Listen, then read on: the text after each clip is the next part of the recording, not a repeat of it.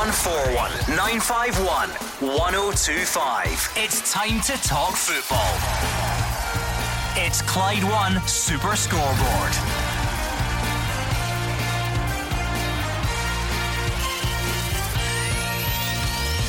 Good evening and welcome to Clyde One Super Scoreboard as the Scottish Cup takes centre stage. Aaron Ramsey set for his first Rangers start at Annan as Filip Helander returns. Ange Postecoglou says Christopher Jullien faces a real fight to get into the Celtic teams. They prepare for Raith Rovers, St Mirren Kelty, Motherwell Aberdeen, Partick Thistle Dundee United, and Arbroath Hibs. Just some of the cracking ties to look forward to. I'm Gordon Duncan, and joining me to look forward to them is Kenny Miller and Hugh Keevins. I've had a look at the photos of the plane surface at Annan.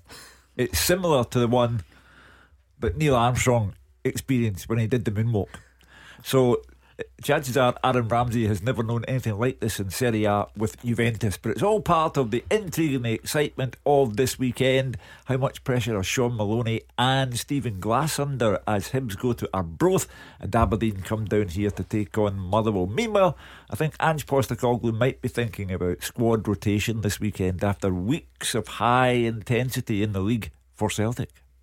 Always love these weekends, Kenny. The, the sort of not the first stages of the cup, but when all the big teams get involved and there's there's scope for shocks, but you're also slowly moving towards the the latter stages as well. Brilliant games. Yeah, great games. There's some, and, Hugh's touched on a, a, a couple of them. I think uh, the one real intriguing one for me is is is Arbroath Hibs. You know, Arbroath absolutely flying high. I mean, the story continues. You know, mm. last week uh, against Kilmarnock, it was a wonderful result. I think it was on the Friday night when we were actually on 1 0 win, I think it was. It was a wonderful result against uh, when the top two are going, going at it. And then they have maybe no so good result, but then it turns out to be no bad result uh, later on. So it's a real interesting game that, you know, with Shaun under a little bit of pressure, I would say, based. I think he's not won a game since they, or not won a league game definitely since uh, since they came back after the break. So that's one that you look at and you think it's real intrigue. Going up there, both have been there.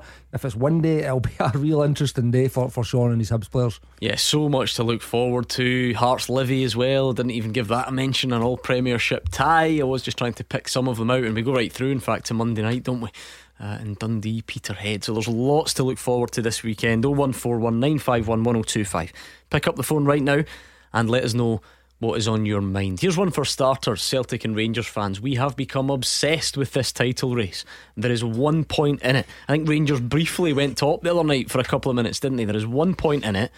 With that in mind, what does the Scottish Cup mean to you this season? Are you one of those fans who says, well, of course we want to win it because we want to win everything and we think we're the best team in the country? Or maybe you say, I don't really mind what happens in the cup as long as we win the league. You tell me. You can even call up and tell me that it's a stupid question and of course you want no, no. to win it. But whatever, uh, whatever you feel, what does the Scottish Cup mean to you this season? Rangers fans, we know it's been a while. Celtic fans, you were used to success in this competition so close at the top. What does the Scottish Cup mean to you this season? 01419511025. And of course, we'll get into the nitty gritty of the, the individual fixtures. Aaron Ramsey and Filip Helander set to start uh, for Rangers, Rangers fans. What do you make of that? Celtic fans, what are you expecting in terms of maybe rotation? Against Raith Rovers, we've deliberately left Gordon Dalziel out of the show tonight because we know he likes to talk about Raith Rovers uh, and Celtic Cup games. And anything else, pick up that phone right now, please, and let us know. 01419511025. As you know, I speak for the Celtic and Rangers fans, yeah, and uh, I will tell you what both will say. The Celtic fans will say, well, we need the Cup because it will complete the treble. We've already got the Premier Sports Cup and we're top of the league and we just need the Scottish Cup to complete the treble. That's the Celtic fans. The Rangers fans will say, we haven't won that particular trophy since 2011 disgraceful. High time Rangers got a big trophy again, like that one. So that's the incentive for both of them. See if I'm right. Most of them will say Hugh Keevins does not speak on behalf of me. I will give you my own uh, take on it. But Kenny, I think it's 2009 actually since last time Rangers. I think I think he's right. 11, I think the old fella's right. No, oh no, is it? 11 was the League Cup. The League Cup. Was it? St Mirren. No, that was to 10. That was 010. He would know that, to be fair. He played quite a... in the League Cup, the last uh, Jelavic goal, if I'm correct. You're right. And because 2009 was natural. Yeah, you're right. Cup final. You're right. Come on, Hugh. You're better than that. No, no, no, I'm not. Listen, it's no beat the pundit yet. It's not beat the pundit yet. That's, a, that's an illusion. um, but yeah, it's going to be. I'll, listen, I'm more, more, no offence, I'm more interested in the views of the fans, Kenny, but I'm, I'm keen to get those views. It's We've become so immersed in this title race. I wonder um, how they feel about the Scottish Cup if the truth be told, as for a player's point of view, a club point of view, and I think even a fan's point of view, you want to win everything at the start of the season. That's it. You set out to win every competition. There is no game, mm. any game for the old firm teams through the course of the season that you're going to accept a defeat, uh, particularly getting knocked out in a cup uh, when it really matters. So, yeah, I think Hugh will say what the fans is are saying is pretty much bang on. Celtic no, will want it. He never gets no, it right. I think he will. No, I think Celtic fans will want it for certain reasons, and Rangers fans will want it because they've not won a major cup for a long, long time. One four one nine five one one zero oh two five. Let's hear your take. What does the Scottish Cup mean to you this season? Those teams in the title race and everybody else will get through the fixtures. Uh, so pick up the phone. Eddie is a Rangers fan in Knightswood. You can kick us off on that, Eddie. I'll just put you on the spot. How how much does the Scottish Cup mean to you this season? Uh, all right, guys, how you doing? Kenny, you, Gordon. Hi. Hi. Uh, hope you have a good night, mate. Uh, you, can I caught me on the spot there? I was phoning about something else, but.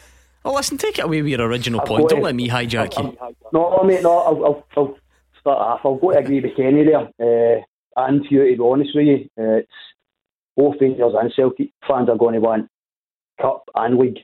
Celtic are going to want to win the treble, and you're obviously going to want it to win both the League, uh, Scottish Cup and the League to get the double, which we've not done in so many years. So yeah. I've got to agree with both easier, but that's an interesting start. Everyone's in agreement. That's worrying. Um, I think I think part of this is because you know with Celtic's dominance, we've almost normalised trebles a little bit. Like there was a time when it was like you know it was rare. Like you would never really properly think about it at the start of the season. Like I'm sure you would want to, but it would never be part of the conversation. But it's happened relatively often recently. The, the, the only reason I mention the treble in connection with Celtic is because everything in this city is about bragging rights.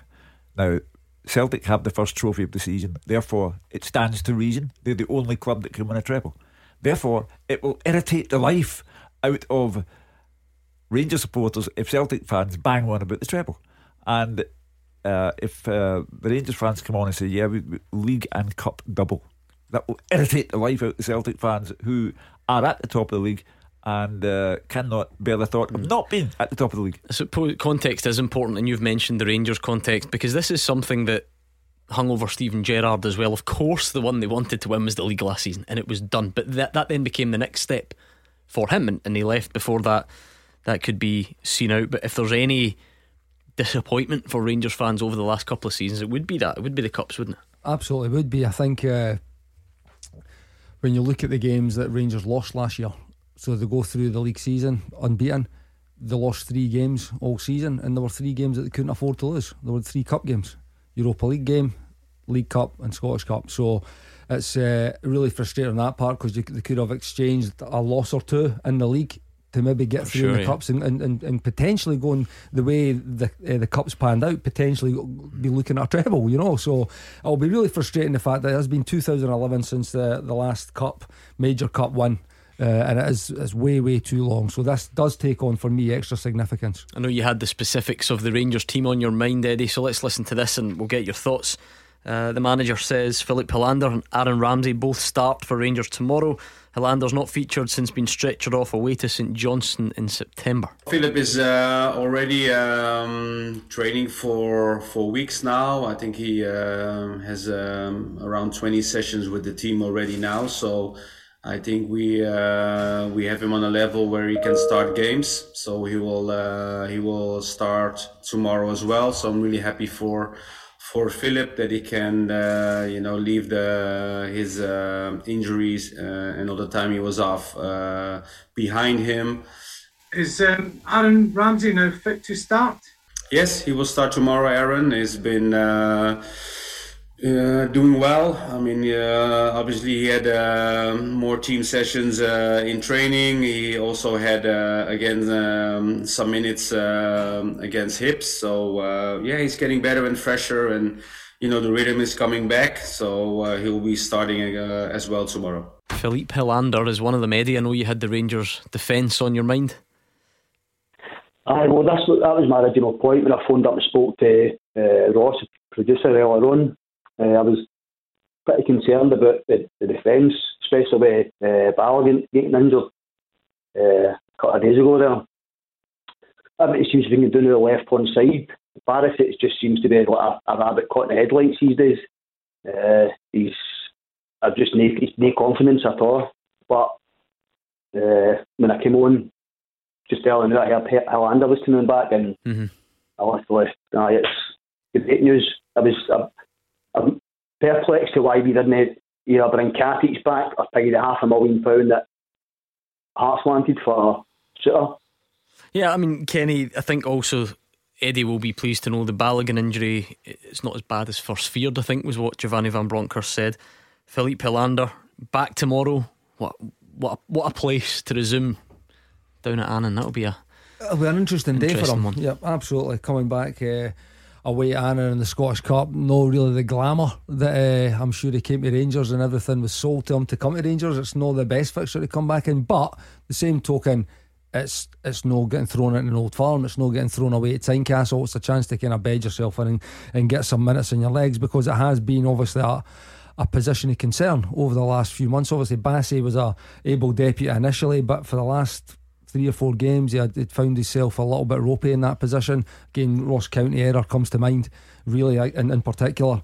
And then with, with Balogun coming in, it seemed like, right, okay, we've got now Goldson and Bassey, uh, sorry, Balogun at the back end, who have been pretty solid as, as a pairing. Bassey now maybe finding himself at left back, his own position, and then Balogun gets injured again. So it's uh, it'll be good to see Filip back in the in the in the lineup again. He's been out for a long, long time. You don't like to see good players, top players out injured, so it'll be good to see him back. So really interesting to see how he adapts to the surroundings at Annan. Uh, yeah, well, let's quickly hear a bit more from Van Bronckhorst because he says he's got no concerns about starting certain players on the artificial surface and is looking for the same approach despite the unusual surroundings. Um, no, I think everyone in the in the squad, um, you know, haven't told me they they don't want to play on artificial grass, so. Uh, we know which surface we are uh, playing on tomorrow, and uh, you know, I think this time of year, I think it's maybe better to play on artificial grass than to a really bad pitch due to the circumstances uh, weather-wise. So um, I think we can uh, we can play our normal game. Of course, it's different than grass, but uh, I think we should be okay. You know, it's different than we are used to, but uh, it's it's also uh, you know the circumstances we have to uh, deal with. But uh, you know, it's still a pitch, still eleven against eleven, one ball, so that's no difference for me, it doesn't matter if you play for a full stadium for 50,000 or for two and a half thousand in, a small stadium. The end, you know, we want to go into the next round and we have to be focused and respect the, the opponent we're facing and uh, make sure we get a good performance. Uh, thank you, Eddie. Let's bring in Alan uh, in the Gorbals. As a Rangers fan, Alan, what does the Scottish Cup mean to you this season? Everything. And it means everything to both teams. Uh, if anyone says anything different, then they're obviously not telling the truth. Um, I think the Scottish Cup. I mean, all, all the cups are important. I mean, you, you always tend to find that either Rangers or Celtic, if they put out the cup, they always say, "Oh, that cup wasn't. I didn't really want that cup." It's just a load of rubbish. They, they, they, they, I mean, they start the season, we go out there to win every cup, and there's and, and that's it. It's as simple as that. So, our, our, game has many faults, Hugh, but I, I, think that's something I well personally love about it, and whether it's because of the you know Celtic Rangers being so uh, dominant you just don't get that in, in other countries. The cup competitions to some are, are, are an irrelevance, and it's yeah. just not that way here. Every game is as important as the as the next one. Absolutely. I mean, you see what happens when your own club, Motherwell, uh, won the cup. Ninety one was it? Yeah, going back uh, a bit. But they're still having. You know, every now and then there's a 20th anniversary celebration. Dundee United would do the same uh, from the time when they won the cup, and it's a bigger deal, perhaps. But at Celtic and Rangers level, it's about part of a double or a treble. And uh, the Alan on the line mm. is absolutely correct. Anyone who says they don't care how Celtic or Rangers get on against uh, Raith Rovers and Annan is simply not telling you the truth. Alan, what about Aaron Ramsey's first start away to Annan? Imagine a month ago we'd had this conversation that Aaron Ramsey would be a Rangers player. There's your first bit of raised eyebrow, and that secondly, his debut comes, his full debut comes away to Annan. Um, I'm not sure he envisaged this a month ago either, did he? No, certainly not. I mean, uh, I mean it was a shock to obviously everyone that he's obviously come to play for Rangers. Uh, I've obviously, I've only seen what uh, 30 minutes play so far, and what I've seen so far, I've, I've actually, uh, I'm looking forward to seeing him play a full game. So I'm looking forward to seeing him play in the Scottish Cup. Did you see it, Hugh? Did you see it? I think it made the newspapers all over online. Rangers new signing out for a stake with the man to your left. Really? That, that was the big news of the week, apparently. Everywhere I looked was a picture of you sitting in some steakhouse well, with Aaron Ramsey. I have to say, he's been in here for half an hour or more and he hasn't even brought it up. Did you tell Aaron about Hugh? That's what I want to know. Of course I, I did. Tell him all about it. Tune in on Friday nights, 6 o'clock till 8 o'clock. Hi, Aaron. Thank you for the listening. top, top pundit in Scotland. Was it nice to catch up? Was well, he looking forward to Annan away? Well, we had never discussed that. It was more about the win against uh, Hearts, and it was a big win and a big response that was required after the Old Firm uh, defeat. And then they've obviously followed that up with a big win against us. But it could have been a tough mm. week for Rangers, you know. But it's been two really positive results and performances for that matter. Uh, seven goals, no reply. So yeah, so that was more of the, mm. the topic of conversations. Steak, and, uh, steak good though. Away. Steak's lovely. You know, would you go medium? I'm, I'm, I'm, med- I'm, medium well to be fair. Oh, sometimes you know, I always like to start. Yeah, I know, but it's uh, it is what it is. You're, you're, you're, a well done man, aren't you? Oh, definitely. Oh, I knew it. Come on. yeah, sacrilege, right? Anyway, he's. Kenny had uh, Aaron Ramsey. I had Sanjeev Kohli last oh, night. I'm starting to feel left out. I got left home with Gordon Dalziel last night. uh, and do you know what? Me I and old it. Sanj having the burn supper. I knew it. It didn't take long. You are wrong. When you're speaking on behalf of what the fans want this season, oh. you're wrong. Frank and Kevin are on. The Scottish Cup is and always will be traditionally the season ender you want. It's a vital cog. And Frank says, never mind the treble, it's the quadruple. The, the Europe, the, they've got the Conference League in mind. See, you missed that out. Oh. You've undersold no, it as usual. No, I, no, no, I was talking about domestic ah, football. Right, okay, 01419511025. Thank you to Alan. Nice to hear from you. Celtic fans, great time to call. Ange Postecoglou is coming up next. Why don't you join him? You are the voice of Scottish football. Call 0141 951 1025. Clyde One Super Scoreboard. Hugh Keevins and Kenny Miller are here. It's 0141 951 1025. And we are on Twitter as well at Clyde SSB. A massive weekend of cup action. So let's hear from as many of you as possible. Specifically for those of you in a title race, we thought we'd ask you what the Scottish Cup means to you this season. Because for the last few months, all we've heard is four points clear and seven points clear, and Celtic have cut the gap and now they're one point clear. What does the Scottish Cup mean? Uh, let's celebrate this famous old tournament. Pick up the phone and let us know. There might be someone out there who says it doesn't matter to me and I'm all about the league. If that's the case, show yourself because we've not had any of them yet either. And it's always good to hear both sides. 01419511025. Let's start hearing from uh, Ange Postecoglou, shall we? He says that getting goals from all over the pitch is a key part of their style of play. And he also says it was great to see Jota back amongst the goals on his return from injury. Yeah, I mean, it's the way we play and it's the way we we sort of set up the team. Um, I don't think we've been over reliant on, on any one player. I mean, obviously, yeah, earlier season, um, you know, Kyogo was scoring important goals for us, but, you know, Dave Turnbull got quite a few. Liel's got quite a few. You know, Anthony Ralston chipped in at the start of the year. So the way we play, the design behind it is to have multiple threats. We want to be a team that scores goals, simple as that. And, and if you want to do that, you can't be relying on individuals. I don't think the individuals add to that. It was great to see um, Jota get a couple of goals the other night because you know he's come back from a long term, a fairly long term injury, and um, you know it, it always takes a while to find your feet. But his performances have slowly improved and got stronger. And it's great to see him get the rewards. And same with with Maeda, who's come in and has been unlucky in a couple of occasions. So hopefully they get confidence from that. But you know, the previous game it was Tommy Rogic. The previous game before that it was Vale. So um, yeah, on, on Sunday hopefully somebody else chips in because the more threats we have, the harder it will be to stop. How important is that, Kenny, when you play that system? Very rarely, even back in your day when it was the sort of two men up front, it's just you just don't get that anymore. You've got guys coming off the sides how important is it that, that they score, that they become other strikers? I think that's Jota up to 10. Abada's got 14. If you just hang around for the one guy in the middle to get all the goals, it's, it's probably going to be a bit of a burden, isn't it? Of course it is, and you need also the midfielders to chip in, and that's where when you've got guys from Celtic's team, guys like Turnbull, who had obviously before getting injured was chipping in regularly with goals. Rogic has always got goals anytime he's played. And then when you throw in the wider players through, their, their goal return has been has been extraordinary for Celtic. To be like you say, 24 goals out of out of the two wipers when they haven't been. Like, it's not as if they're nailed and playing every single week. There's been injuries. There's been. Uh, uh, times have not been selected. So again, it even goes back. Like, you think when when James Forrest and the, in the Brendan era, like he chipped in with so many goals for, for, that position as well. So yeah, it's crucial. You need your midfield, you need your wingers. Even if it is a 4-4-2, like like you say back in the day it was, you still needed your your midfielders maybe to chip in between maybe six and 10 mm-hmm. goals, and your and your wingers also to maybe get up there between eight and twelve. I think it's really important because even if your if your main nine as it stands gets twenty five goals, which would be a wonderful season you still need to score probably another 70 goals over the course of the season. You know, teams like Celtic and Rangers are hmm. looking mm. at sometimes about that 100 goal mark. So they need to get goals from elsewhere throughout the team, you know. Well, let's bring in Paul, who is a Celtic fan. Foot to the floor, Scottish Cup a priority as much as anything else, Paul. That, that's been the, the message so far. I don't know if you've got a different take on it. Hey, hi, Gordon. Hi, guys. Uh, my take on the, the Scottish Cup is, is, is, is very important to Celtic. Uh, the Scottish Cup was the the first thing that Celtic won after the re-emergence of Celtic when uh, we almost went to the wall. We didn't go to the wall right enough, but uh, so the Scottish Cup I think will always be important to Celtic. It's important as well to keep the flow going when when we're we're getting back, uh, keeping the goals going getting as many players to score goals as you can. And I, just, I just don't think that we're. I don't know a supporter that's arrogant enough to think ah, we don't need the Scottish Cup.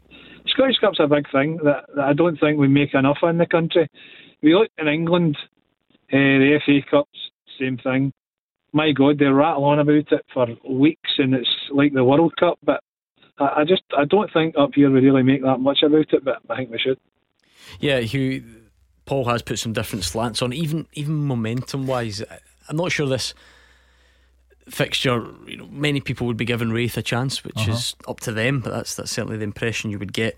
Um, but it, it, it, does kill momentum, and what's your phrase about every defeat being a catastrophe and all that? Yeah, know, yeah, yeah it's hard for fans if it was to go wrong to just say, ah, well, the league's the priority. It just won't happen, and that, no, that's no. why it's so important up here. Very odd day for Celtic on Sunday, and I wonder if uh, Paul will agree with me. Uh, kick-off time, odd, four o'clock on a Sunday afternoon.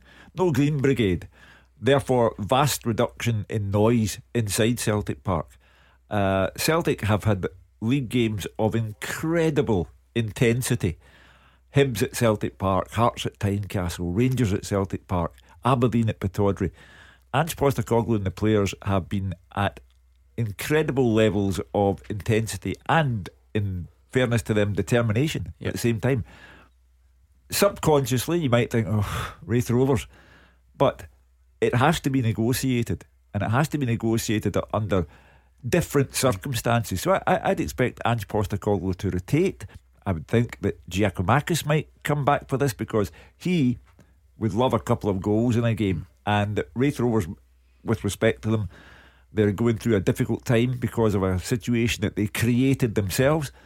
Uh, Giakoumakis, I think, would be a starter on Sunday. Uh, Paul, the manager doesn't strike you as the type that would you know, allow the, the eye to come off the ball. But I don't know. I guess maybe that's easier said than done. Sometimes do you do you share Hugh's view that you know it's, it's it's a it's a different type of challenge than the one Celtic have faced in recent weeks. Yeah, it's different. Then it's a bit of a, it's a bit of a come down. Uh, I, and I agree the time's odd on a Sunday, and you you maybe don't sling into the stadium the same way as you have over recent weeks, but it's always a potential banana skin if, if you you let your guard down, you get too arrogant. Uh, as a cup, it's a cup on the day MD can beat MD. Uh, surely Celtic won't get bet, but I agree about Giakoumakis as well. I think Zemdi deserves a goal uh, more than the Celtic team. I, I, don't know who it is. His, his, his effort has been uh, brilliant, to be honest. It's just it's not come off, and in the, the Glasgow Derby there was a couple of uh, terrific saves, but I don't think you can let your guard down if you let, and I don't think uh, and just a kind of guy to let you get your guard down because you see him at the side of the park. Uh, it's this kind of famous cut. We don't stop, we never stop. Uh, and I, I can't see them stopping Sunday. Is it true, Hugh, you're not going because you won't be back in time for Countryfile, and that's why you don't like four o'clock kickoffs on a Well, Sunday? I, I may have another showbiz engagement. Uh, you know, the I mean, if it diary's went to extra time, you'd even miss Antiques Roadshow as well. So I saw the last uh, Raith Rovers visit to Celtic Park earlier in the season when uh, it was the League Cup and Giakoumakis injured himself warming up. That's another reason why I think Giakoumakis would like to play in this game. He scored a good goal against Alloa in the last round of the Cup. I think he's perfect for the occasion. Uh, and Paul has put it perfectly that, that, that there's a, a banana skin there. And it's up to Ange Postecoglou and the players to respond in the proper manner. I can well understand after what happened on Wednesday night when at one point Ibrox erupted because they thought Rangers had gone back top of the league. And then 62 seconds later, Celtic scored at Pittodrie. So they've been living with that kind of hypertension. But they can't afford to say it's only Raith Rovers and we're playing them at home. And they're the team that nobody loves at the moment. Celtic have to go into this the way they did the Rangers game at gonna- Celtic Park. I'm going to read between the lines for you, Kenny. When he mentions that previous Raith Rovers game and Jackie Giakoumakis getting injured in the warm up, what he really means is he was in hospitality last night, uh, that night, and he can't remember anything after the warm up. No, no, no, no. I, I, but you're absolutely correct. I was in hospitality. Uh, worst cup shock you were ever on the receiving end of? Oh, can. You always have a, a decent enough record. Like, No. I'll give you five minutes. No, I, I can't. I actually can't remember. Oh, Can't- I'll tell you what. The worst one, cup. No, no, got one. Came right there, but it wasn't the Scottish Cup and it wasn't the League Cup. It was the season. It was the Ramsdens Cup. Oh, dear, of two course. 0 up at Alloa with twenty minutes to go, Oh, goodness, and yeah. we lost three two. Oh, yeah. It was a The disaster. Challenge Cup, yeah. Absolute disaster. But Ally was the manager. yes, Yeah. it was. Uh, no, that was Right, a bad night. And see, we're moving competition here and we're dealing with another set of circumstances altogether, does does that sort of sum it up? Because Rangers fans wouldn't. You're not judged on winning the Challenge Cup, but once you're in it, going out of it is, is like the biggest embarrassment, and, and you, you know you're just expected to win every game. Well, Rangers were out of the top flight for four years and won the Challenge Cup once.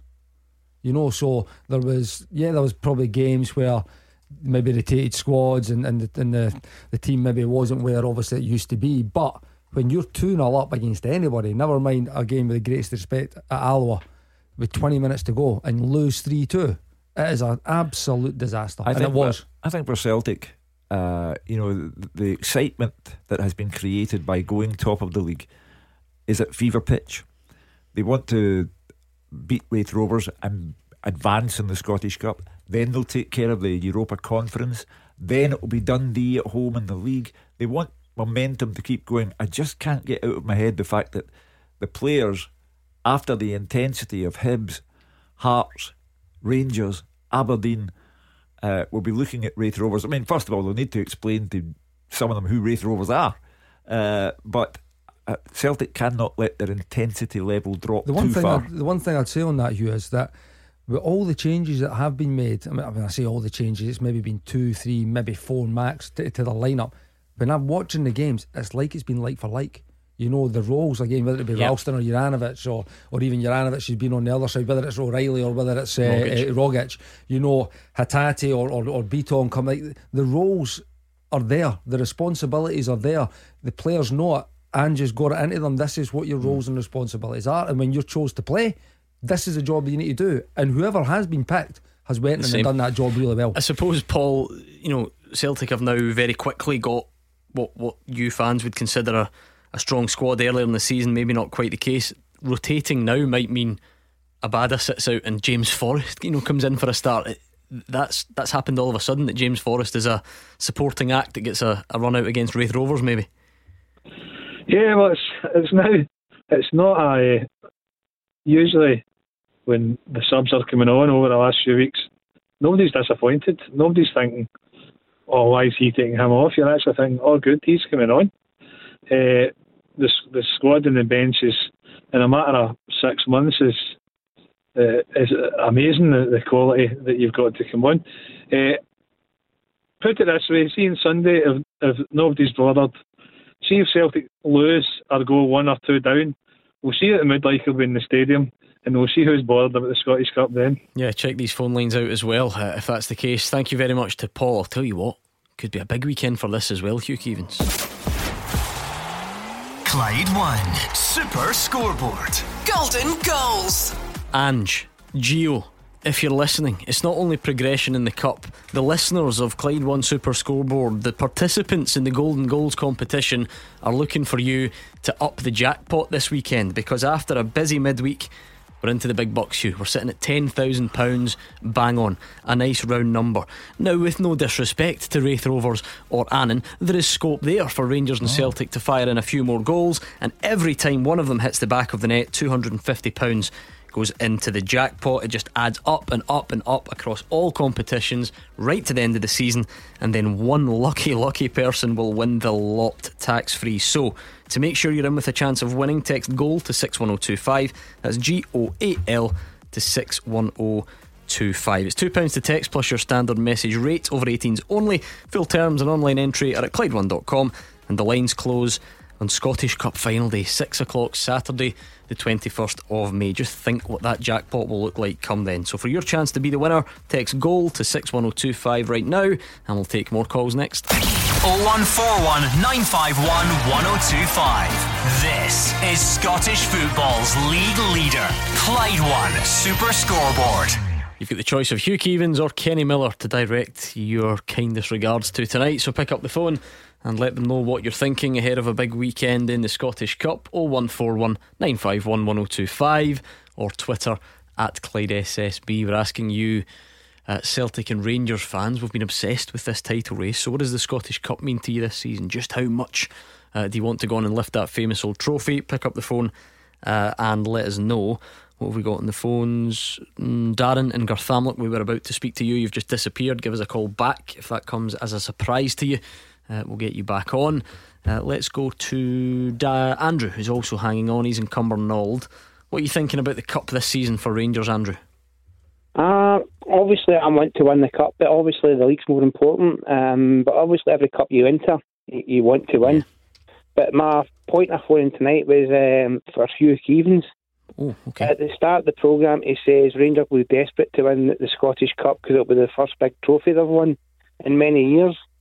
Um, did we not win the league last year to make it 55? Yeah, yeah, I'm well aware of that. Yeah, uh, I, I just said that you would want that because you haven't won it for years. I think you meant specifically the cup, Andrew. You, you you said you've not won a big cup for years. You never mentioned just the Scottish Cup. You just mentioned any cup. Can we assume, Andrew, and believe me, I, don't, I really don't like sticking up from. Can we assume that even if he did, he, he probably does know that Rangers won the league last season and it was maybe just you know, a sort of slip of the tongue? No, it was just uh, um, a, a point to make because he'd said he hadn't won a cup for years. Um, I know we haven't won the Scottish Cup. I think it was 2011 the last one. Up. No, you're wrong. You're wrong. See, you come on here, you're factually incorrect. Don't So let him do that to you, Andrew. Come on, he made that get your mistake. facts right. He It was made that mistake earlier. He made that mistake earlier. And Kenny Miller, you put him right. Um, I, I took you down um, nightmare lane asking about you know cup shocks, and you've, you've mentioned Alloa, and I saw you during the break. Other bad memories came to you, and you were uh, you were shuddering. What about on the the flip side of it? Then that it was one Scottish Cup at Rangers, wasn't it? How special was that? Oh, amazing! Again, you go to you go to these clubs to win trophies, and that's where again for me, from a player's point of view and a club point of view, and I think a fan's point of view, you want to win everything that you enter. You know, and, and the Scottish Cup is the end of season pinnacle. You know, you want to be playing in that game at the end of the season, going for the Scottish Cup. There is no doubt about it. So it's uh, like to get over the line that day, and it wasn't an easy day against Falkirk. Uh, it took Nacho to come on at half time and, and smash one to the top corner for about 25 yards, 30 yards, uh, and, and that got us the cup that day. We never played well. Uh, I've actually, I think of the cup finals I've played, I can't actually remember the many of them being comfortable. Uh, so it was a wonderful, a wonderful day that to, to get the to get the Scottish Cup, and that that year was part of a double, so it makes it a real I successful season. It's, it's anti-professional of anybody in any league. Kelty Hearts might even have dreams of the Scottish Cup, you know, and look forward to the St Mirren game tomorrow. Any competition, uh, there's only three of them domestically, so any or all of them, you must want to win them. And you're part of that great quiz question of obscure cup winning goal scorers. Who scored the winner when Kenny won the Scottish Cup with Celtic? It's a bit early for the quizzing. We usually do that in the second hour of the show. Wow. What, what year was it? 2006, 7, yep. Who scored the winning goal? By the way, I can't even remember his name. I know, Oh, I know who it- it was. Oh, it- I can't even remember his name. Right John- back. That's the one. Hoop they do Dumbe. Uh, Joel Perrier Doumbe, I think, Yeah, is yeah. probably the more respectful version. But yeah, there we go against Dunfermline. So It was a rubbish final. Yeah, well, that's what you said. You're saying like, so. You think both finals you've won not been vintage? No, no, don't at all. But you need to get the job done. You know, in, in these situations, you need to get the job done. So it was uh, not good, but again, got over the line, and that's all that matters on those days. uh, memory, if it serves me right, when Rangers faced you know away trips to Annan in the lower leagues, that was before you came back, wasn't it? You Yeah. never had the, the privilege. No, not you ever played down there? Uh, No, I No, don't think so. be- No, never played at Annan. Mm, oh, he's just gone. I was going to bring Andrew back in, but he's disappeared. I don't know. Pick Is up it- the phone. it and- way to look up the record books to see what year Rangers won the Scottish Have Cup? you forgotten that Rangers won the league last season, though? No, of course. That's what we have to establish. Of course not. We're, we're talking. We've got a night devoted to the Scottish Cup here. And it's a cup, you know. It's, it's, it's a cups we're talking about. Not Yeah. the league. Yeah, the league is a cup, but it's no the. But I'm very of the cups, grateful you know. that I am at the forefront of his mind. Uh, anyway, it's been. Uh, we've got Joe on the line. Joe is in Summerston. What are you thinking ahead of this weekend, Joe? Tomorrow, Str- straightforward enough for Rangers. Should be straightforward enough, aye, but you never know with the cup. Are you excited to see Aaron Ramsey for the first time from the start and, and get a prolonged look at him? I, I know it's against Annan, and that sounds quite disrespectful for me to even bring that up, but still, to see him from the start, is that something you're looking forward to? It doesn't really make a difference who the opposition is, as long as the Rangers win. You can only face who the competition is. So obviously I'd be excited to see him start if he is starting. That is indeed very true. I think he, I think he's going to Hugh. Um, yeah, that's Giovanni Van Bronckhorst taking a very uh, what's the word I'm looking for? A very honest approach to this. He won't be in the squad. Was the the Celtic one? He won't start, but he'll be on the bench uh, for the Hearts game. Oh. And and it looks like tomorrow he'll play. The fact is, Rangers have paid a, a, a handsome sum of money to get Aaron Ramsey here until the end of the season. And so far, he's had uh, a little cameo here, a little cameo there. Uh, it's time uh, for Aaron to show everyone what he can do. Uh, otherwise, if it had gone on much longer, you begin to think this is a lot of money spent for not very much return. So it may be the oddest circumstances, a plastic pitch at Annan, but that's the way the cookie crumbles. To what extent do we see other? I don't know. Alex Lowry, for instance, announced himself in the, the previous round um, against Stirling Albion. Maybe a day for someone like him. Potentially, again, he's done very well in the in the games that he's played and the appearances he's made so far. So, yep, it's uh, it's definitely a game you may see him. I mean, there, there's guaranteed to be reshuffle in, in the Rangers team. There's no doubt about it. Even obviously injuries are there, but squad rotation, getting guys in their legs minutes, guys like Ramsey, like you say, Alex Lowry might get a might get the nod. Uh, could you even say that you know if it wasn't for the nature of the fixture list with the Celtic game coming round, and then you know Aaron Ramsey was signed, and we might actually have seen more of of Alex Lowry had it been you know like I say slightly different circumstances. I think he would have because the, the He two didn't do anything appearances, wrong, no, he never. And what he had done, and then the, the game before the old firm, I can't quite remember. Was was it the Livingston, Livingston. game where he was absolutely outstanding? You know, so there's no doubt had the fixtures not been, and even if the old firm game had went the other way, he may have found himself maybe getting more minutes in the in the next two games. But the fact that it never. There needed to be a response, and I think you needed to go with Giovanni. Probably felt we needed to go with guys that are tried and tested to make sure that the title race was back on track. Joe's disappeared again. I don't know. There must be something wrong with the phone lines. Uh, in He must not like the chat tonight. What's going on? Maybe, maybe he does. No, but he keeps answering when we phone him back. So I don't know. I don't really know what sort of cat and mouse game we're playing here. Uh, but we'll see if Joe is coming coming back on or not. I'm not entirely sure. But that's the the late one tomorrow. If you like, Hugh, five thirty. Yeah. Oh, he's back for for one final time. Third time lucky. Uh, Joe, how how much do you fancy? I know we're getting ahead of ourselves, but we're allowed to. Managers take it one game at a time. We don't. How much do you fancy Rangers to to try and kick on and win the cup this season? I fancy, I fancy us to win the league, mate. You don't go for a, a decent team like they were last year, mate, to just like that. If I had a wee blitz, they've been beat two games, mate, in 60 odd games, and everybody's getting ahead of themselves. Because Celtic went a wee run, fair enough, man. The first half, Celtic probably better steam, the steamrolled us the first half, no point in denying it, but the second half with Ryan Jack and that back in the middle, Rangers played a lot better. And Balogun, Barisic is a defender, he can't defend. He runs away from the ball. Every time it's embarrassing watching it. It's been a, things change a lot in a week, Hugh. I'm trying Yeah. to remember the mood from Rangers fans, which would have been one week ago. Is that right? Because we hadn't, hadn't played Hearts by then. That's right. Um, I, I fully change in a week. understand. that, You know, Joe's not talking to us. Joe's talking to Celtic supporters uh, because no one is suggesting that uh, this weekend has anything at all to do with the league. All we're mentioning the league for is in connection with the high intensity of these games that Celtic and Rangers have had, and now it's Annan and Raith Rovers. Very interesting. Don't understand the strategy of the Annan manager, uh, Peter Murphy, who said if Rangers don't win by five, it's a failure. What do you mean you don't understand it? That's textbook. How's it? Trying how- to put a wee bit of how- extra pressure and just show how by how much they're the favourites. How no? is, how is that incentivising your own players? Ah, It's trying to put a bit of extra pressure on Rangers, is it not? Well, I was telling the truth, really. Again, I wouldn't say failure. I mean, they could win four and still play very, very well, you know, and get One through the rule- next one ruled out in the 90th so, minute. Uh, yeah, I think. Uh, I mean, that's, he's right in what he's saying. I think he's trying to take all the pressure off his players, pile it all onto the Rangers players, come into this environment that a lot of them will not be used to. Again, I've said it before. When you, you even even at this level, when you're playing these games, you're hoping that the Rangers players don't fancy it. They turn up, they think it's a formality. Your players have a, a really, really good day where they got a lot of breaks. Their keeper has an absolute world day that we've seen many a time, and you can maybe hang in the game. You know, I don't think it's going to happen, but that's the hope for these for these smaller teams. It's the oldest trick in the book. It reminds me, did we not have a call just before the Celtic Rangers game? I think a Rangers fan phoned in and said, Celtic are at home, they've got all their fans, we've got players missing. It will be a disaster for them if they don't win. I'm expecting us to lose. It's self preservation, I think.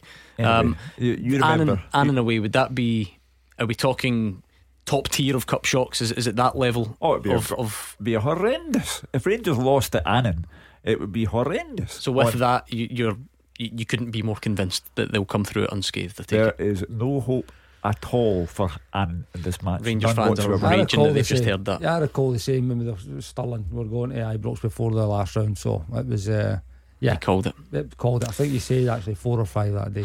He gets them right sometimes. Broken clock and all that. Thank you, Joe.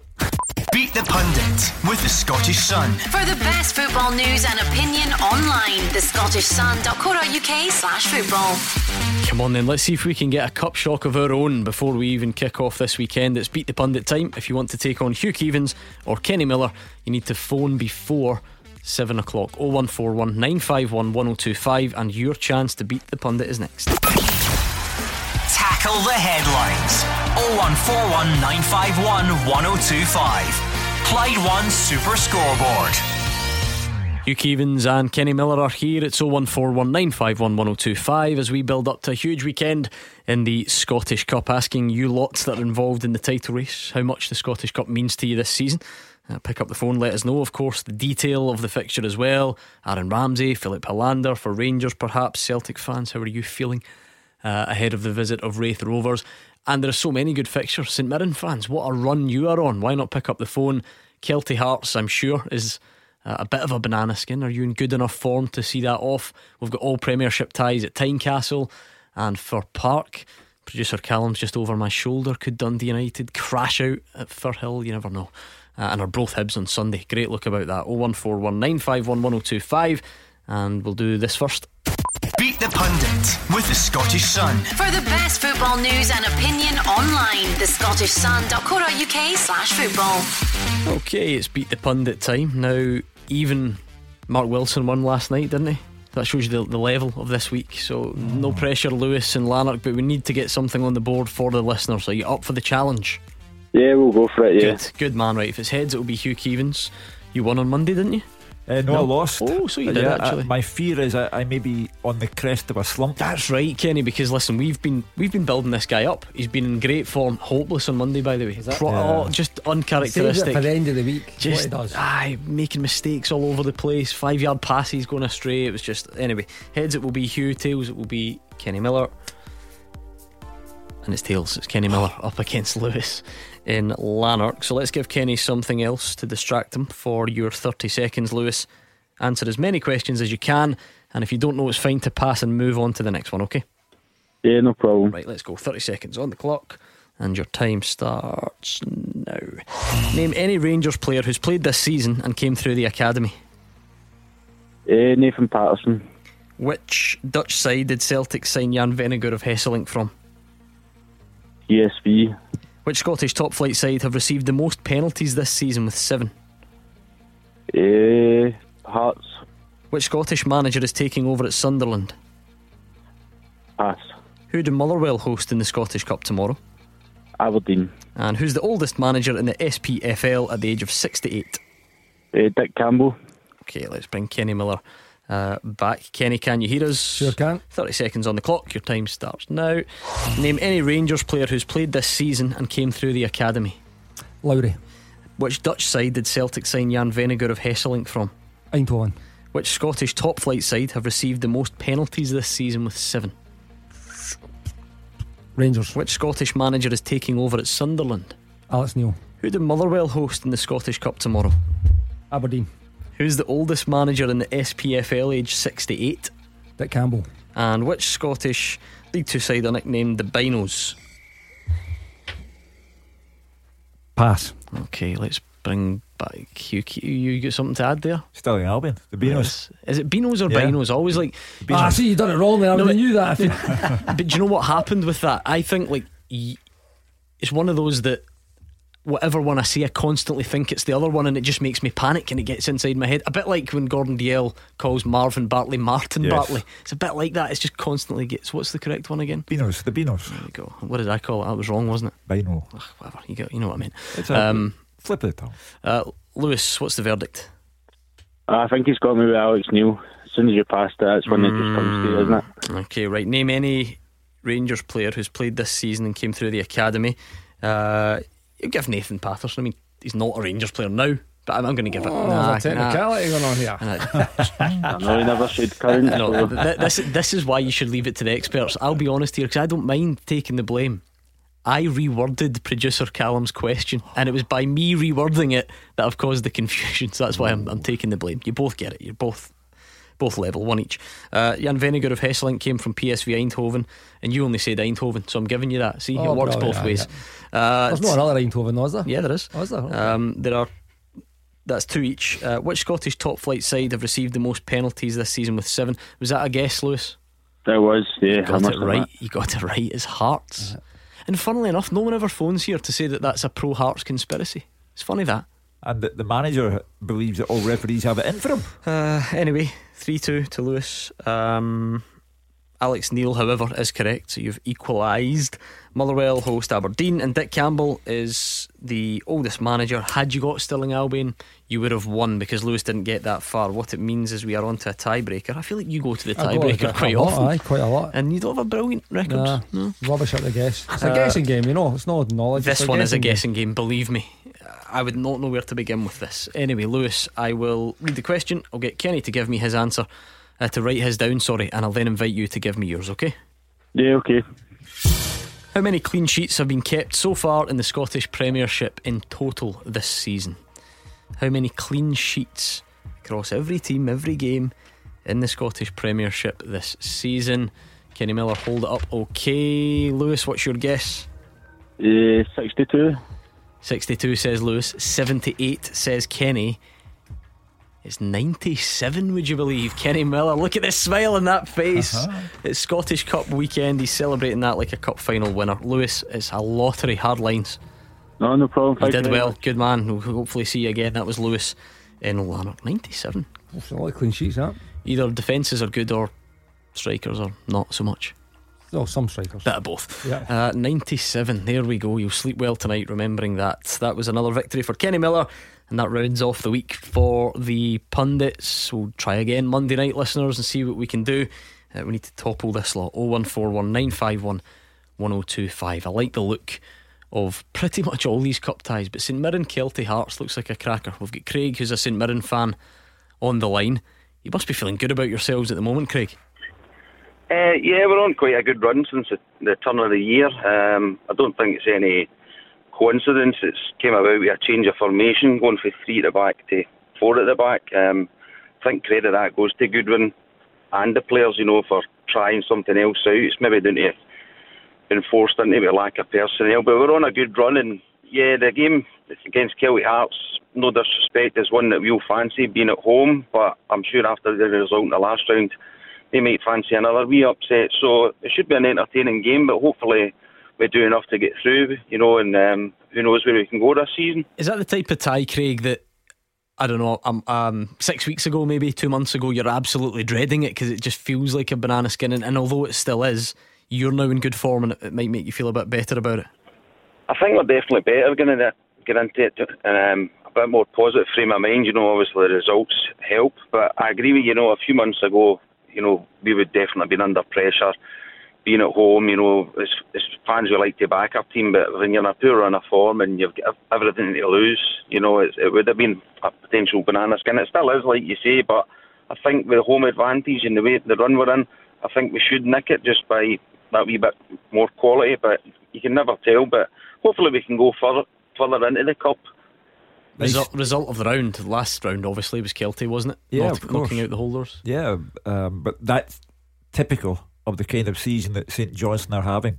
You know, the midweek they lose to St Mirren and then come off the park and find out that Dundee have won at Tynecastle and St Johnstone go back bottom of the league. I liked the momentum that St Mirren have built up. They're top six. They beat Hibs at Easter Road. They then follow up by beating St Johnstone to go into the top six. I don't think this is as much of a banana skin as some might do. Uh, I think St Mirren have recruited well. Uh, Connor Ronan, wonderful goal scorer. Um, there's just a, something about them now, something of substance about St Mirren. I think it's not a banana skin. I think they'll take care of Kelty. If, if there was a, a, lower league team that you'd want to avoid, or they they would be one of them, wouldn't they, Kenny? Because not only are they clearly, you know, having on a, a, good cup run? But is there something about when you're playing teams that are winning every week? You know, I know that it's a different level, but they're winning every week, and that, that brings its own level of confidence. No, one hundred percent. It's probably the last team that, that they would want to face. Uh, not, I mean, I say the last team, you know, and that in terms of the lower level, yeah, from like League One because down. they're winning games, like you say. There's always the say when you when you come up as a promoted team, you just you've been used to winning, you've been in good form, and you, you, have got a chance to carry that form. And when you go up, it's the same here in Cumberland Spin. Kelty have had a wonderful season under under Kevin Thomson. They have been winning most weeks. They then go and deal with St Johnstone in the last round, so they'll go there. But rightly so as the underdogs. But I think Kevin Thomson and his team will be going there confident that they can go perform the way they want to perform, carry out the game plan, and if they do that, I think they'll they'll believe that they can get a positive result. He'll be right up for it, won't he? You know him well. No, he will. Again, he's having a wonderful season and his in his first real uh, uh, manager's job. I mean, they're, champions elect at the moment, uh, elite, League Two. The, I've no doubt they'll go on to lift that league and get promoted. So they're, they're having a wonderful season. They followed that with a, a, really, really good cup run with a massive scalping. Albeit, listen, St Johnstone were in horrendous form at the time, but it's still a League Two team against a Premier League team. By the way, the cup holders as well. Cup double winners last year, so it was a, a real shock that despite the the form that St Johnstone were in. So he'll be going there to St Mirren mm. quietly confident if his team perform that they can get a result. Craig, we we spent a lot of time in the, the first hour talking about what it means to Celtic and Rangers because they're you know top of the league and and trying to go for multiple trophies, but to teams like St Mirren, winning the Scottish Cup that's that's the real dream at the start of every season, isn't it? Well, I think at the start of the season, you know, I think we're all open and honest that we're never going to win the league. You know, that's a battle between the big two. But that's this is our chance for you know, as they say, our day in the sun, the end of the season. You know, I've, I've been, I've, I'm old enough to remember '87. My dad took me then, and that's sort of where my love affair began. Um, unfortunately, I've had a, a, few lows. I'm sure a guy in the studio will remember a wee nine-man game at Hampden, but in the, the other cup. He's uh, nodding and smiling, Craig. I'm wonderful day that was. Absolutely wonderful I'm day. smiling. um, no, it's, it's, a great chance for us to get you know into the round, get some cash, and you know strengthen the, the team. But it's it's you know if we get a decent draw, if we get past Kelty Hearts, I was confident until Hugh tipped us there. I'm no, not so confident now. Come on. You know, but um, there's no there's no many teams in the last round have, have drawn against Galatasaray and get beat by Kelty Hearts. So that's very true. we've got to watch out for that. Um, you know, I, I know exactly what Craig's talking about. I mean, 87 they beat Dundee United one 0 in the final. Ian Ferguson got the goal. They were managed then by an old pal of mine, Alex Smith. I remember the scenes in Paisley that night. I, I say it every every time this comes up. I say it because it's one of my favourite. What's what's the stat, the fact that's attached to that final? Oh, the, the last one played with just Scottish players. There you go. There, you do yeah. listen to me sometimes. The yeah. last final that all members of both teams, management, at the lot. Yeah. Scottish. That was the last one. 87. And I also remember when they won the League Cup. Terrific final against Hearts, and Danny Lennon was a manager, and Paisley. Jim Goodwin knows all about that one. yeah, and Paisley went mad over the weekend. So it is great, and it's great for St Mirren to dream. It's great for Motherwell to dream. It's great for the clubs out with Celtic and Rangers, who, as Craig rightly says, when, if ever, will we see somebody other than mm. Celtic or Rangers win our league again? So the cups are where people dream. And Craig, I, I'm not sure you ever need an extra incentive to win the Scottish Cup, but particularly this season, the winners go straight into the Europa League playoff round. So you've got a good chance of making the group stages, and even if you lose at that stage, you then parachute into the Europa Conference League groups. So that, uh, like I said, uh, I never thought there was such a thing as an extra incentive to win the Scottish Cup, but that might just be it. Uh, I, it's one of my sort of ambitions in life is to go and see someone in Europe. Um, knowing my luck, we'd probably end up in Wales or something. But um, I remember the closest I got was my dad taking me the infamous sort of Hammarby game and Mechelen game. I'm sure you will remember them. Oh yeah. But it's it, it you know it is that carrot at the end. Okay, St Johnstone run was short lived in Europe, but they're playing away in Galatasaray. I watched the game and it was fantastic. And you know, and to think that you know that's potentially in our grasp a few rounds in, it's, it's massive, absolutely massive. Craig, are you dreaming about fourth and even getting uh, Europe as well? Three, uh, two points off, two point. uh, Sorry, one point off with a game in hand. With a game in hand against Dundee, um, Full form as well. as Hugh says, you know, and as you know yourself, guys, you see it down south. For the, there's always a team that sneaks in the last minute of the playoffs, and that's all down to momentum. And if we can carry on momentum, and possibly if we get top six, the fixtures are kind of because we know they can throw up a few stinkers. Then I don't see why not. You know, the Stu has stated the recruitment's been good. Guys like Connor Ronan. Uh, we all thought Jamie McGrath would go go away and be a big loss, but Greg Kiltie stepped up to the plate. Jordan Jones has just come in and hit the ground running. The boy Greive have got in, you know, he was playing amateur football not long ago in New Zealand. He's come in and he's just he's thriving on his chance. So I think the sky's the limit. And Why not dream of Europe? Absolutely. And We're guilty of keep banging on about the winners of the league getting hopefully direct access to the Champions League groups. But but with that improved picture, like I say, if you are a St Mirren or a Motherwell, Aberdeen, a Hearts, whoever, if you win the Scottish Cup this season, you're straight into the Europa League playoffs. So that would be further already oh. than any of our teams have got for a long time out with Celtic and Rangers. And now with the Conference League in existence, you, you should guarantee you the, the figure they're putting on it. If you win the Scottish Cup this season, Yeah. you're guaranteed about three million pounds. Now that's more than you get for winning the Premiership. Yeah, uh, that, it's a fantastic incentive. I mean, from this distance, you would look at Celtic and Rangers being the overwhelming favourites to win the Scottish Cup as well. like they were last season. However, this is what happens. Cup football. It, it, Rangers proved last season that dreams do come true sometimes for other teams. St Mirren put them out of cup competition. St Johnstone put them out the other cup competition. Incidentally, Craig, if you're into Europe and you draw a Welsh team, you have a right good night out in Wales. I'm beside a Cardiff City ex player here, so uh, Oh, you want to go further afield than that?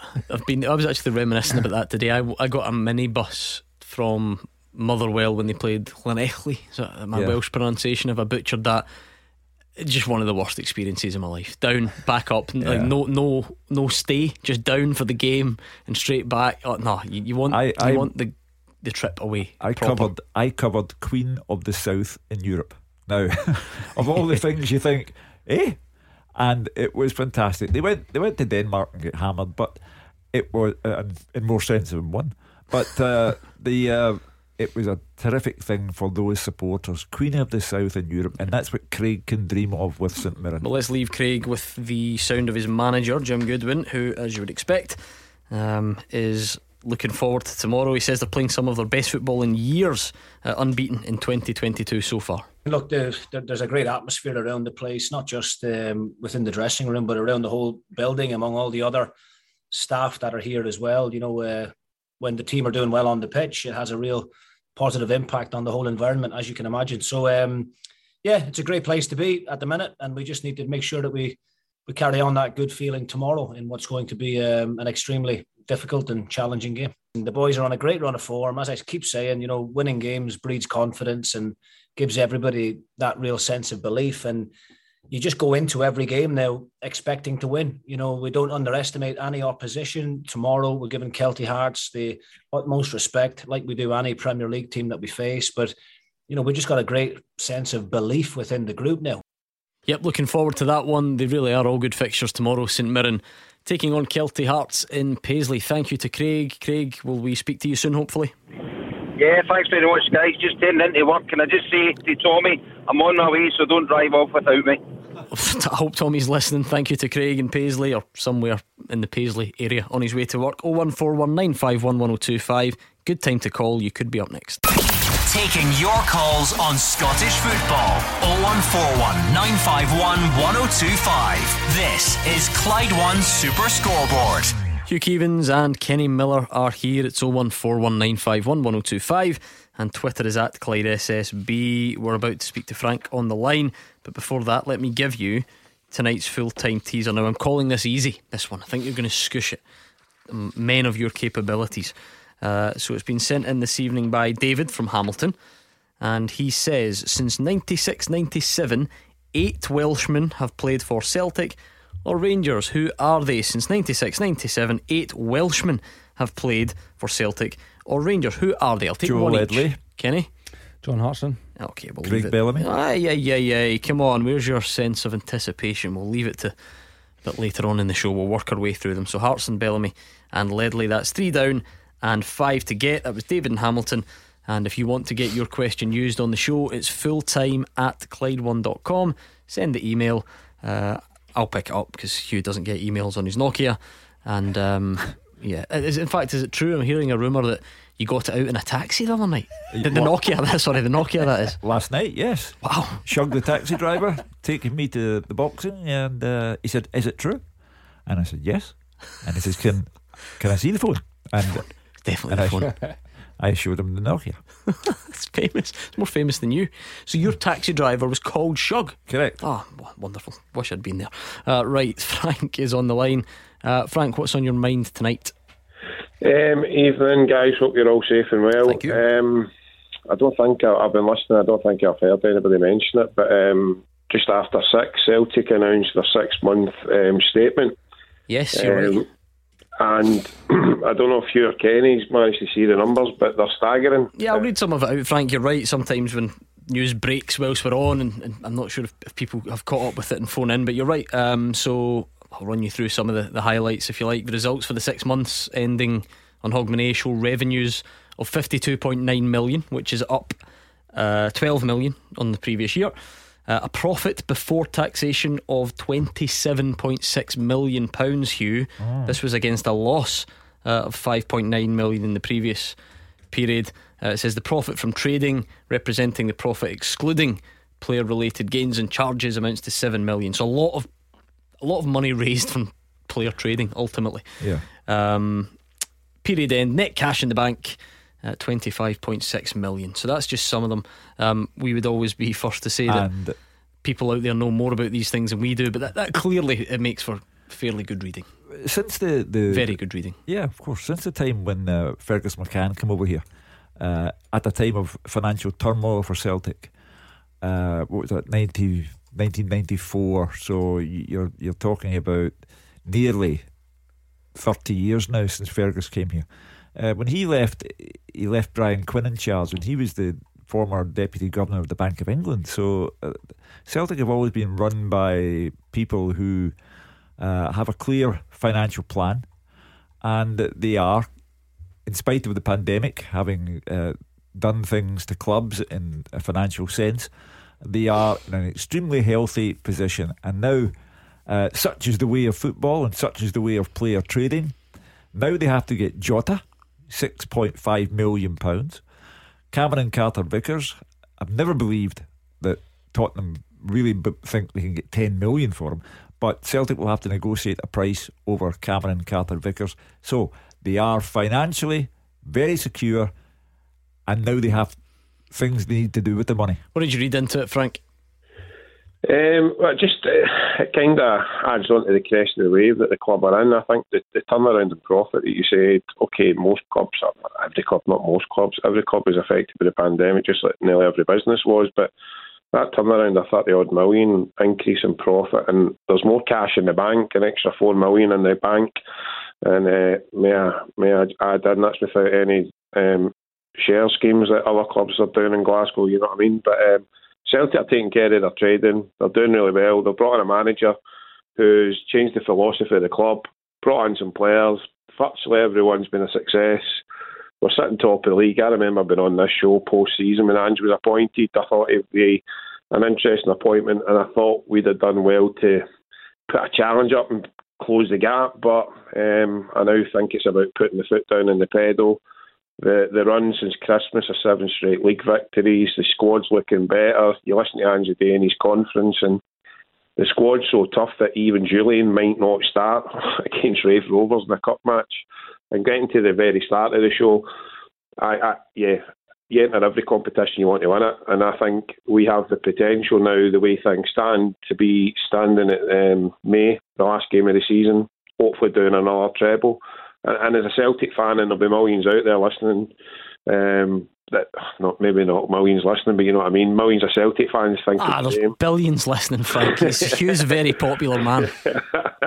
you know what I'm saying? That just that this could end up the season of dreams because I don't think anybody has seen things as good as where they currently sit today. Yeah, I mean the the, the run has been fantastic. Uh, Twenty league games without defeat, as uh, Frank rightly said, seven uh, with maximum points in a row. Um, so the momentum is there. The, the only the, the, Hibs game was terrific from Celtic's perspective. The Hearts game likewise. The Rangers game was off the scale for the Celtic supporters. Uh, and at Pittodrie, uh, they dug in when it got to two two.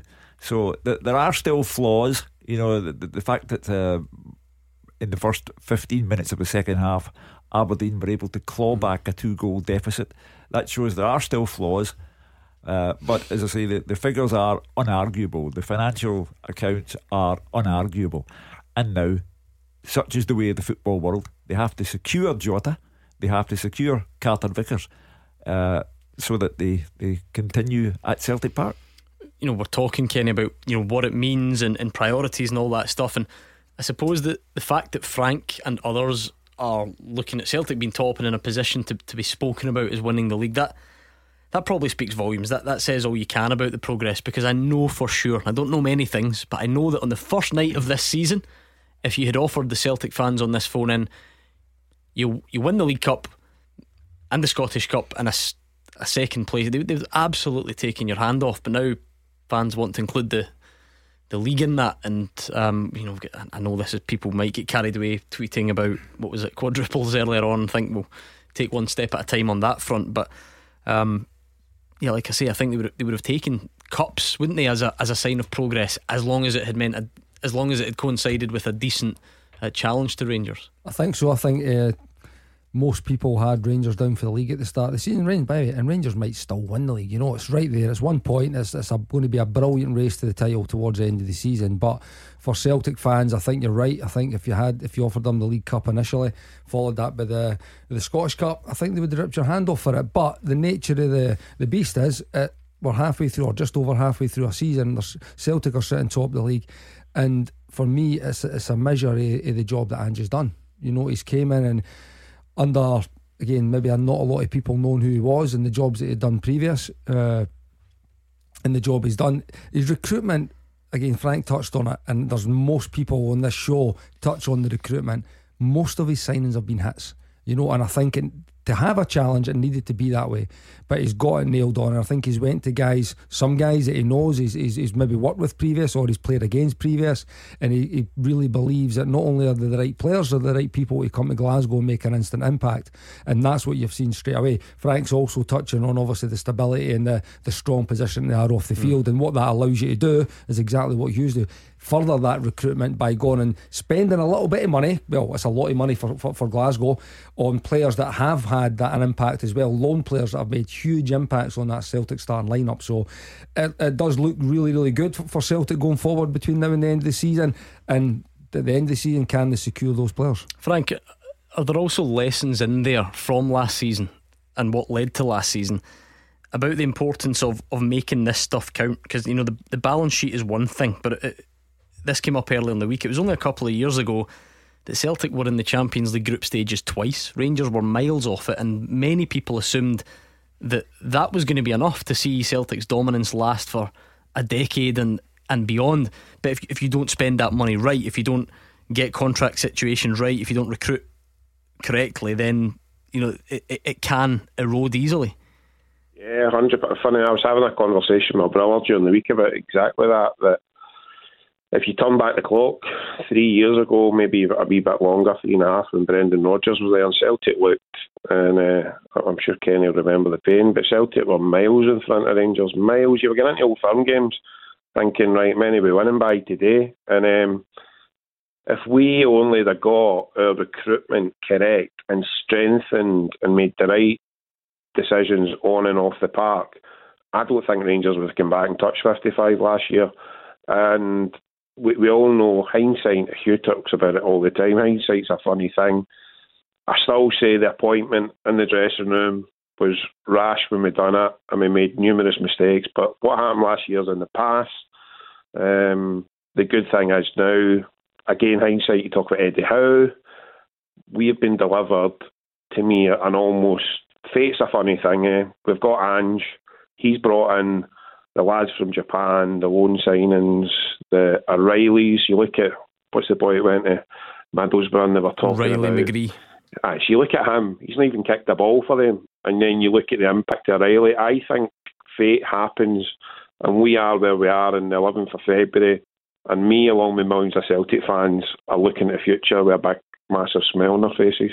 Going to be an interesting run in, that's for sure. To be fair, I think Riley McGree's had COVID, hasn't he? He's Correct. had a Yeah, yeah. start. Can't play. Who thought we'd be keeping an eye on Riley Middles- Middlesbrough players? Um, I'm not. uh, thank you to Frank on the line 01419511025. I'll tell you what my favourite transfer rumour is. I feel like I'm all aboard this. Uh-huh. You know what I'm coming up with here. Kieran Tierney to Real Madrid. Yeah. You've seen this today.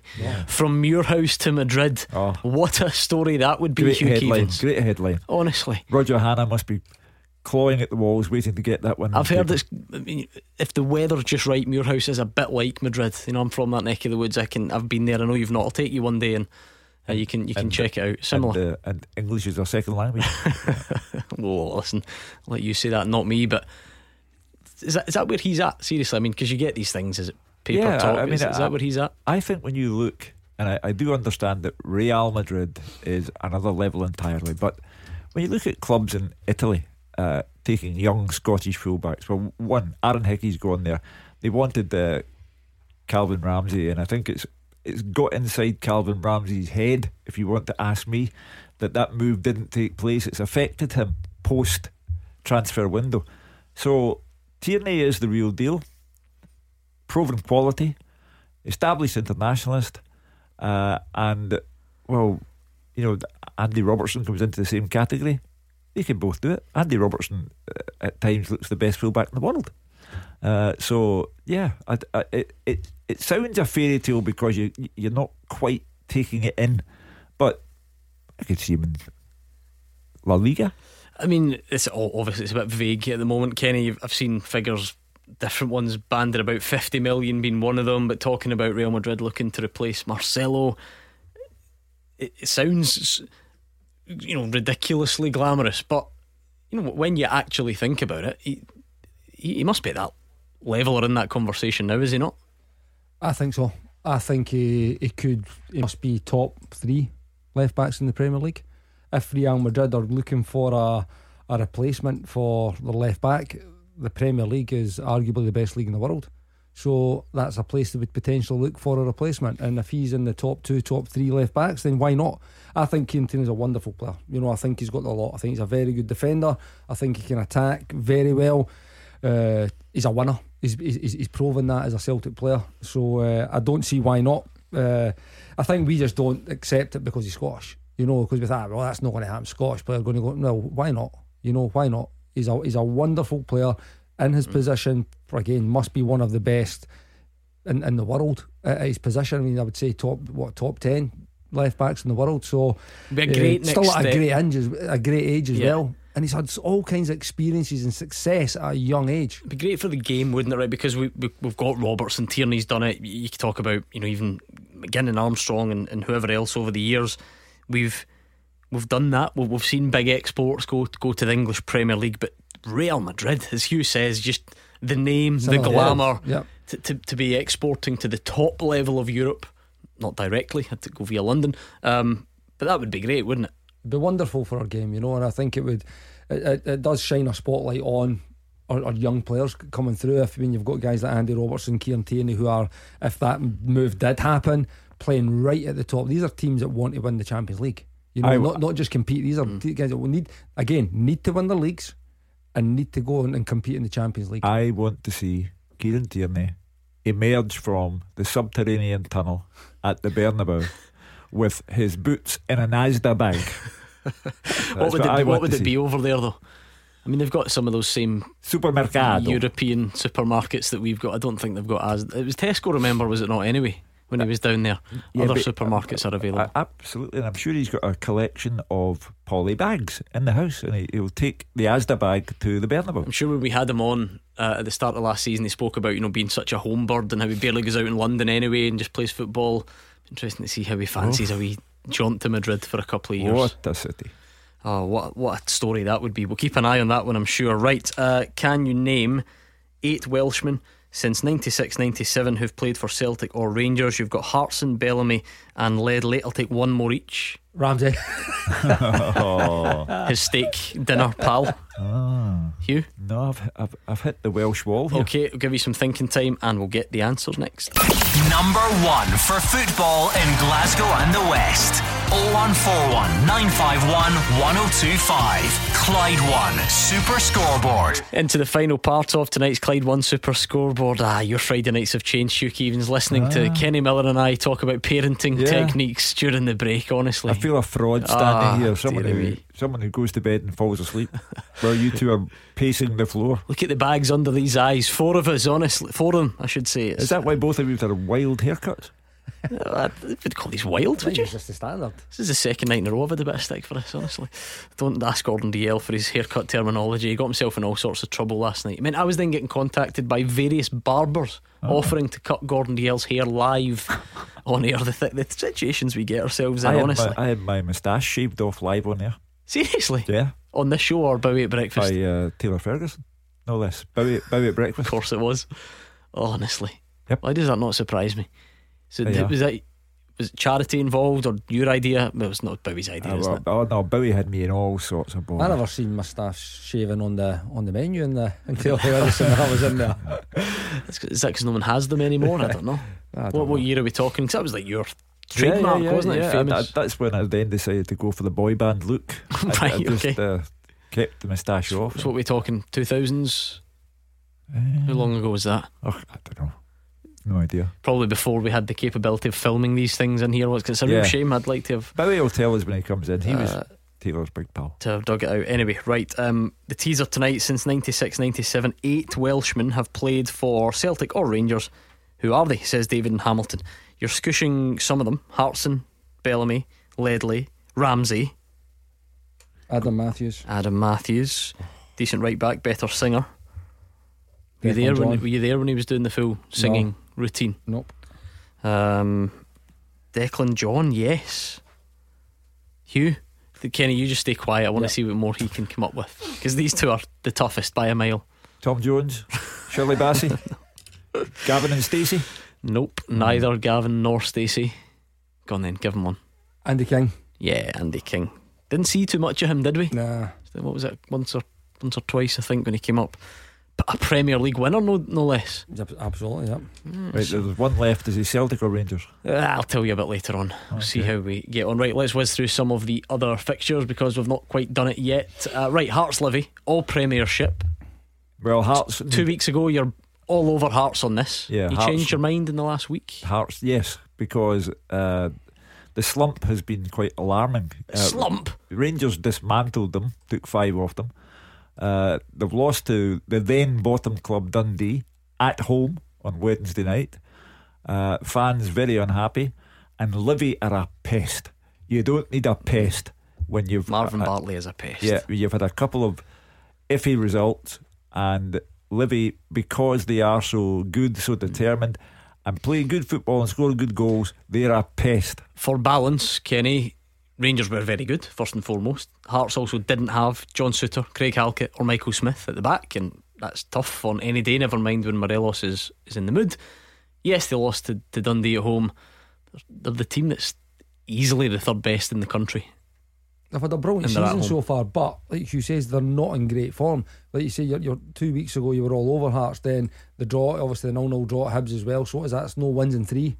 Uh, so they're still they're still well ahead in the in the race for third. There's no doubt about it, and they're probably I've no doubt they'll go on and clinch that because they are a good squad. They, play some really good football. Hearts, but like Hugh says, Livingston do what they do and they do what they do very well. So they'll be going there, and there's nothing will change for them. They'll play the same way.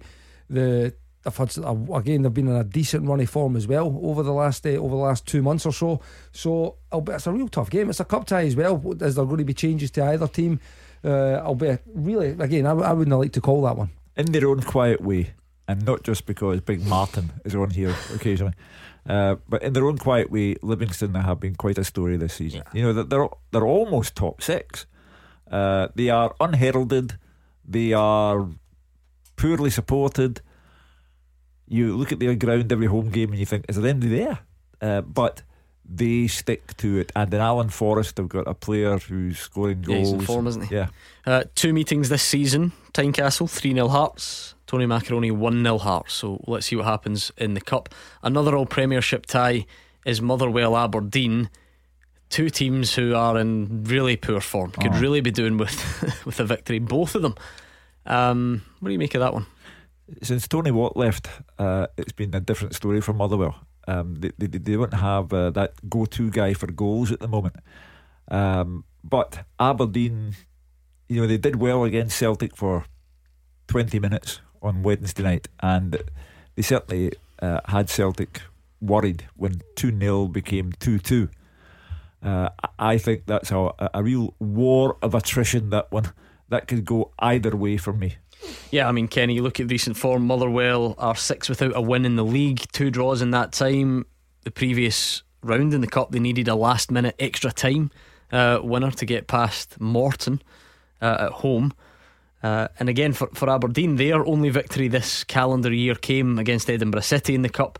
Uh, they're on a, a ropey run post Christmas as well. Yeah, I'm just looking at their form now. It's, it's almost identical form uh, for both teams, and again, it's a hard one to call. Motherwell are up and down. They have been. They've been a little bit more. Uh, more consistent by again if you look at their league position they're ahead of Aberdeen but Aberdeen put in some really really good performances like I've seen them at Rangers in the first game back or the first league game back after and they were absolutely excellent and then since then they, go and lose and they draw and then they lose and then they lose. You know, so after that, I thought Aberdeen could be a team to really, really challenge and push up the league. But it was uh, it's been a, a performance in isolation, to, to, be honest. Definitely in the league, mm. but uh, no, it's, it's a real tough one to call. Do you give home advantage to your team because they are at home? I'll give you the glass half empty view based on nothing other than law of averages. Two meetings this season, Motherwell have won them both 2 0. Will Motherwell just continue to beat Aberdeen? no. Uh, That's different. I thought you were going to go very, te- very technical no. analysis, yeah. but in our league, there's so little between some of the teams. Uh-huh. The chances of whitewashing them throughout a season, you, would have to say unlikely. Uh, Kevin Van Veen, however, loves it. He's got uh, three three goals in two games against Aberdeen. He could be doing with finding the net, as Hugh says, in yeah. the absence of of the departed Tony that, Watt. That, that's the big one for me because I think in, in Motherwell season, like in big moments have come up, Tony Watt's normally been on the end of them, you know, and he was obviously still one of the top scorers in the league. Got his goal against them uh, last week for Dundee United as well. So he's he was always going to be a huge loss. Someone I don't think they've replaced either. But uh, like you say, in Kevin Van Veen, they've somebody who definitely enjoys this fixture. Lots of chopping and changing in the starting eleven as well. So it'll be interesting to see who Graham Alexander goes for tomorrow. at Partick Thistle Dundee United. Is that a where does that sit in your banana skin? It would have been high graph on the list up until Dundee United got a win over Motherwell. Do you think that, that gives the boost they need? I, I think it, it lifts them, that's for sure. But uh, Thistle were very unlucky in Inverness. You know, last minute goal. It's three three. They could have had three terrific points there. Uh, I would like to think that that will be as attractive a cup tie as you'll find anywhere this weekend. And I'd, even I, flawless predict, predictor though I am, I'm going to wait until tomorrow to see the teams before I decide who's going to win that one. Should be a, a, good cup tie in the sense, Kenny. I think 1700 Dundee United fans sold out their away allocation. They'll travel down there, big numbers. Raised expectation after the other night, um, getting that win against Motherwell. And uh, Thistle would be that that awkward level of opponent, wouldn't it? Where you know on paper Dundee United should win, but you're still facing one of the better teams in the Championship away from home, and that brings its own danger.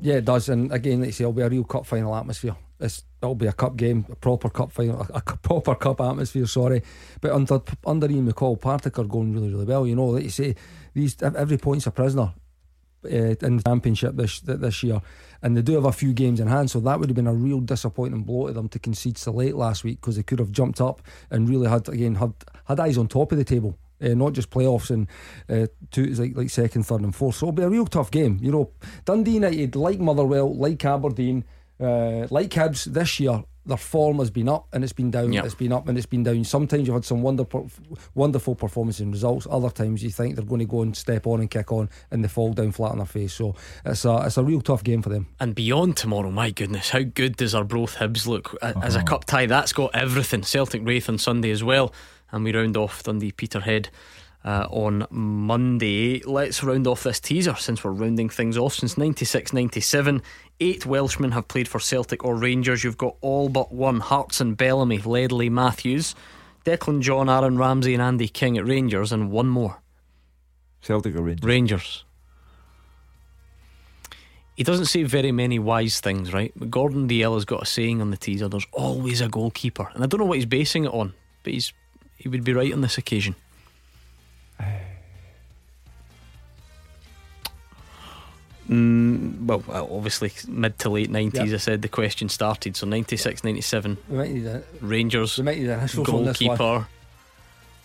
Who else did he play for? Man City. I'm, I'm gone. I'm gone here. AD. Oh, got it. Andy Dibble. There you go. Andy yep. Dibble. Dibble. There we go. Yes, we got there. Thank you, Kenny Miller. Thank you, Hugh Keevins. Thank you for listening, for calling, for tweeting. Love the Scottish Cup fifth round. Should be a cracking show tomorrow. Make sure you join us from two o'clock. Uh, for all the usual fun of the cup and George Bowie's poised and ready. GBX up next.